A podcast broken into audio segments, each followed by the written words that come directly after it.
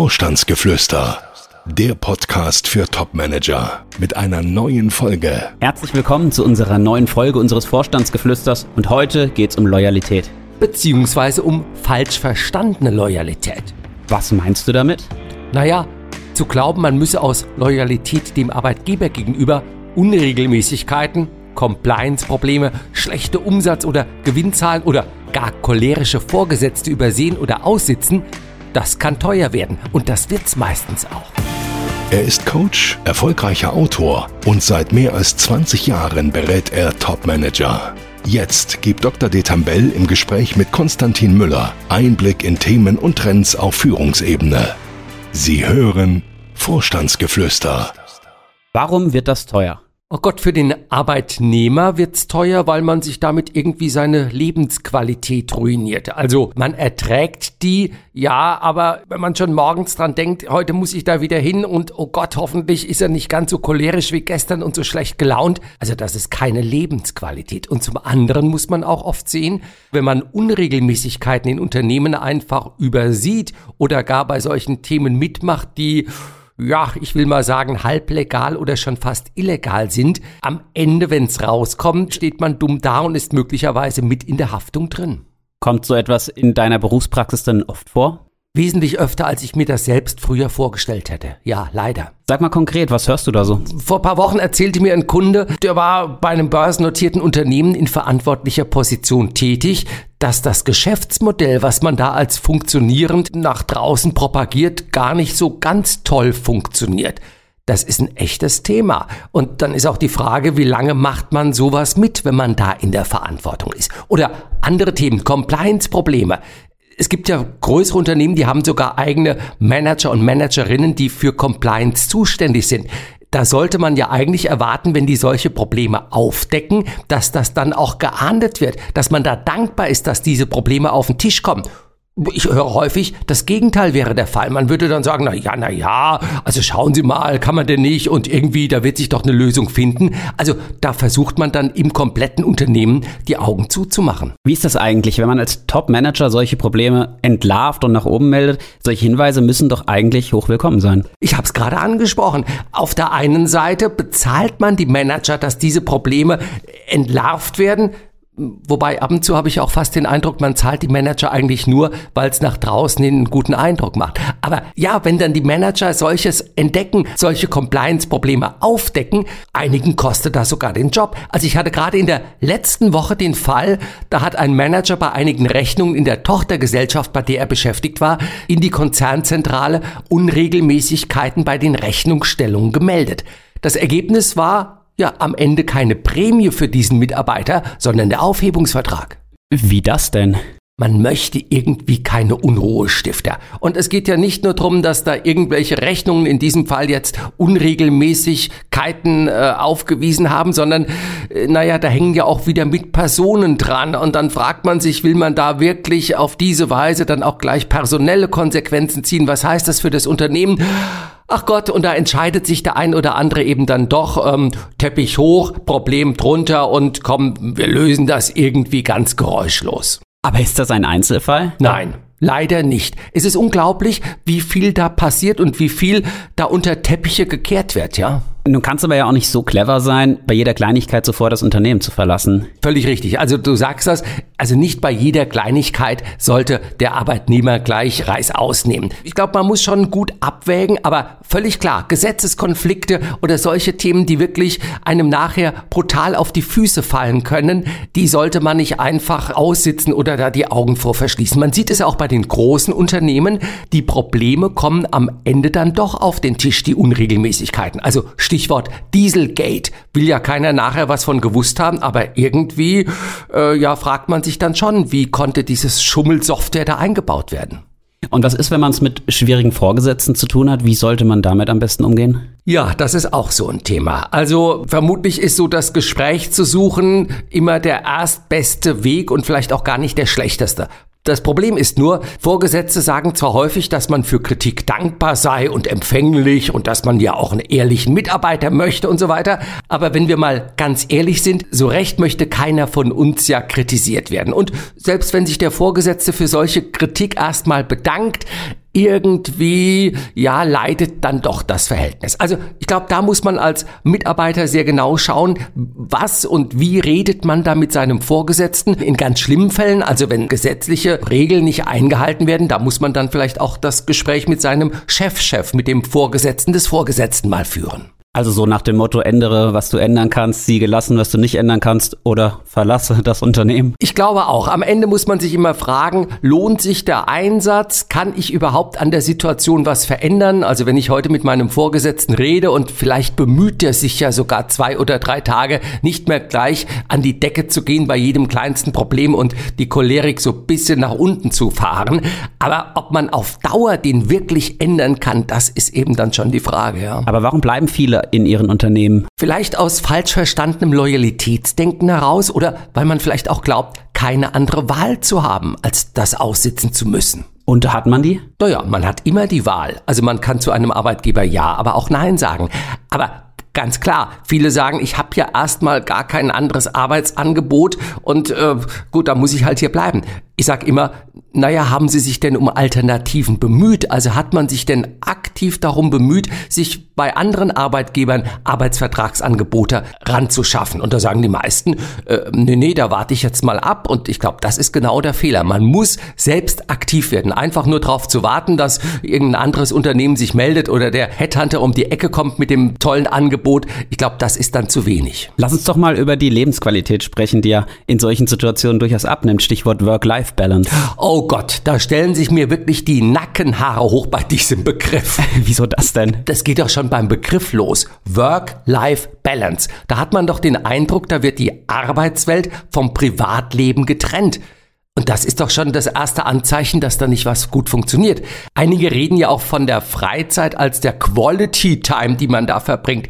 Schrecklich finde ich das. Also nicht, dass man äh, die Freizeit als Quality Time erlebt, aber eigentlich müsste doch auch das Arbeitsleben als Qualitätszeit, als wertvolle Zeit erlebt werden. Und daher glaube ich immer, man muss äh, ja sich einen Job suchen, wo man morgens wirklich gerne hingeht und abends fast schon ein bisschen traurig ist, dass man nach Hause gehen muss. Also wo man auch das, was man tagsüber tut, acht, neun, zehn Stunden am Tag wirklich als wertvolle Lebenszeit erfahren wird. Ja, es ist nicht überall so wie bei uns. D das stimmt. Inwieweit ist es eigentlich möglich, bevor man bei einem Unternehmen anfängt, solche Probleme zu identifizieren? Es wäre möglich, wenn man es denn wollte. Und warum will man es nicht? Ach Gott, es ist ja doch meistens so, man hat ein einziges Arbeitsvertragsangebot auf dem Tisch. Und nun kann man sagen, das mache ich oder ich mach's nicht. Wenn man aber nichts anderes hat und sich gegen dieses Arbeitsvertragsangebot entscheidet, ja, dann, ich weiß nicht, was dann ist, dann, dann hat man erstmal keinen Job mehr. Und weil viele das so wahrnehmen, sagt man sich,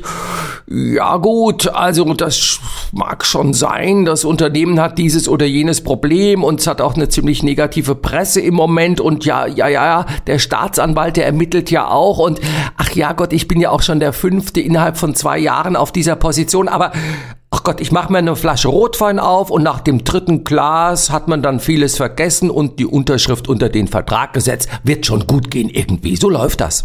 Oft ist es ja auch gar nicht so eindeutig, dass die Staatsanwaltschaft schon im Spiel ist. Wie findet man das denn ansonsten heraus? Naja, man könnte sich ein Unternehmen, und dazu rate ich auch immer, ganz genau anschauen. Also ähnlich wie bei der Hochzeit. Drum prüfe, wer sich ewig bindet. Also ein Arbeitsverhältnis ist zwar nicht auf Ewigkeit hin, Gut, viele Lebenspartnerschaften, Hochzeiten ja auch nicht mehr, aber das ist jetzt ein anderes Thema. Also ich komme mal zur Frage zurück. Also ich glaube, man müsste sich das Unternehmen wirklich ganz genau im Vorfeld anschauen.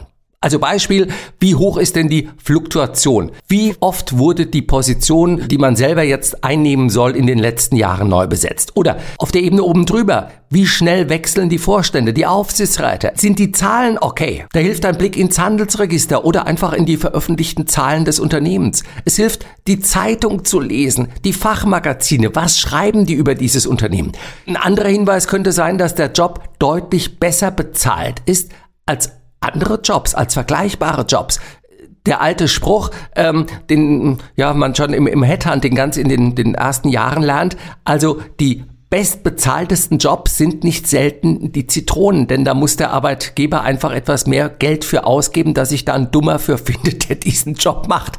Also das sind so Hinweise und natürlich auch völlig klar, wenn der Headhunter den Job wie sauer Bier anpreist, äh, dann sollte man sich auch fragen, findet sich da kein Dummer oder was ist denn da los? Es ist doch ganz verrückt. Was ist denn mit Unternehmen, die noch nicht so lange auf dem Markt sind, also mit Startups? Na, da ganz besonders Augen auf. Also man muss da sehen, ich glaube, wenn man den Statistiken so ein bisschen traut, nur jedes dritte Start-up überlebt auch.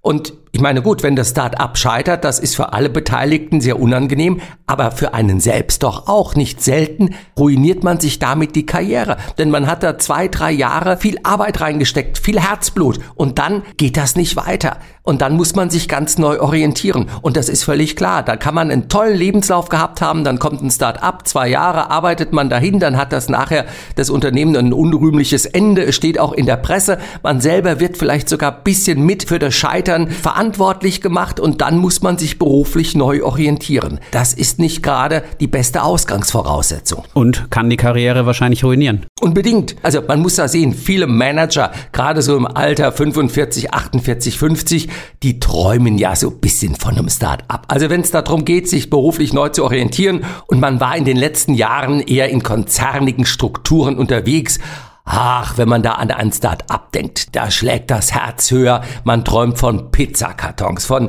jungen Leuten, mit denen man es zu tun hat, von spannenden Aufgaben, von, ach, ich weiß nicht was allem. Und es ist fast eine rosarote Welt, die man sich da malt. Und wenn das dann scheitert, ja gut, dann ist wirklich das Problem da, wie geht's dann weiter? Okay, zurück zur Realität, fassen wir mal zusammen. Die Moral von der Geschichte? Wann sollte man ein Unternehmen verlassen? Ich glaube auf jeden Fall dann, wenn man merkt, dass sich das Unternehmen nicht mehr auf legalem Boden bewegt. Also wenn da wirklich Unregelmäßigkeiten sind. Ich glaube, man sollte das Unternehmen auch verlassen, wenn man merkt, dass das Geschäftsmodell nicht mehr trägt. Also wenn man merkt, Umsatz und Rendite entwickeln sich über viele, viele Jahre in immer negativere Verhältnisse und es ist auch kein Plan in Sicht, keine Strategie, um das wirklich umzukehren. Und ich glaube, vielleicht ein dritter Grund, um ein Unternehmen zu verlassen, wenn man einen Vorgesetzten hat oder eine Arbeitsatmosphäre vorfindet, wo man weiß, die passt nicht zu der eigenen Lebenswelt oder wie man sich das Ganze, seinen eigenen Führungsstil so vorstellt. Ich glaube, dann sollte man nicht darauf hoffen, dass man ganz allein gegen dieses Unternehmen da wirklich in der Lage ist, die Kultur im Unternehmen zu verändern. Nein, ich glaube, dann muss man sich selbst verändern und sich einen neuen Arbeitgeber suchen. Und damit kommen wir zu unserer beliebten Rubrik Sie fragen. Wir antworten. Ja, beziehungsweise du. Fragen an Dr. Detambell. Francesco hat uns geschrieben. Und zwar, hallo Herr Detambell, hallo Herr Müller, mein Name ist Francesco und ich bin im technischen Vertrieb bei einem Maschinenbauunternehmen in Baden-Württemberg. Ich bin 28 Jahre alt und nach meinem Studium Maschinenbau bis 2017 bin ich direkt im Vertrieb eingestiegen. Langfristig strebe ich jedoch höhere Positionen an, wie Vertriebsleiter oder Geschäftsführer im Mittelstand. Was würden Sie jungen, motivierten Menschen wie mir empfehlen, um schnellstmöglich eine Top-Position zu erhalten? Es würde mich sehr freuen, wenn Sie das Thema junge, zielstrebende Leute ansprechen könnten. Vielen Dank auch für Ihren Podcast, der meinen Außendienst am Montag bereichert. Oh.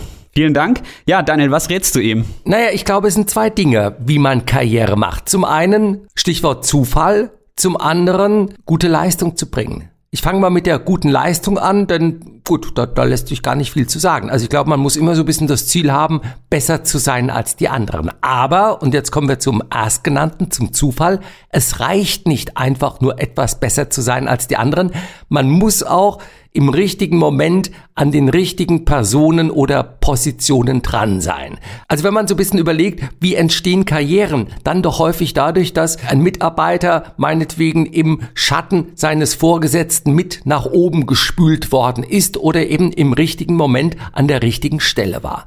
An der Leistung kann man was arbeiten, also da kann ich alle nur motivieren, gebt Gas. Am Zufall kann man vielleicht nicht ganz so viel machen, sei denn man versucht, äh, sich nicht in Situationen hineinzubegeben, in denen solche Zufälle eher unwahrscheinlich sind. Berufliche Sackgassen, berufliche Nischen oder zu große Risiken einzugehen, indem man eben bei Start-ups anfängt. Ich hatte es gerade angesprochen, bei denen eben das Risiko, dass es scheitert, wirklich groß sein kann.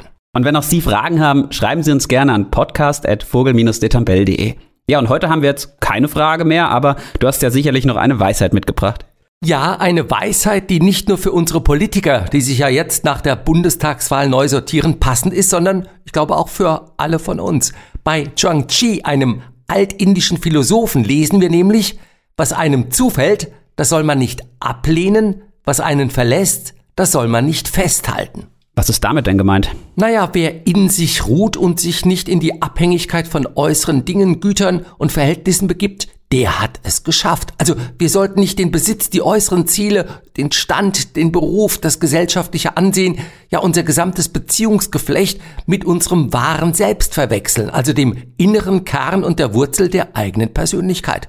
Es kommt also darauf an, das, was man ist, nicht von anderen abhängig zu machen oder von dem, was erreicht oder auf dem Bankkonto angesammelt worden ist, sondern zu erkennen, dass wir losgelöst von all dem ein Ich haben, eine, eine Würde, einen Wert. Ja, und sich sowas klar zu machen, kann ja auch zu einer gewissen Gelassenheit führen. Und vielleicht auch dazu, dass man aus Angst, etwas beziehungsweise seinen Job zu verlieren, sich auf etwas einlässt, was einem am Ende alles andere als gut tut. Genau. Und das war ja eigentlich das Thema auch unseres heutigen Podcasts. Ja, und damit wünschen wir eine gute Woche und freuen uns, wenn Sie auch bei unserer nächsten Folge wieder mit dabei sind. Bis dahin, eine gute Zeit mit vielen guten Erfahrungen in dieser Woche. Gibt es Fragen, die Dr. Detambell Ihnen beantworten kann? Schreiben Sie uns. Unsere E-Mail-Adresse podcast.vogel-detambell.de Folgen Sie uns und schalten Sie nächste Woche wieder ein. Vorstandsgeflüster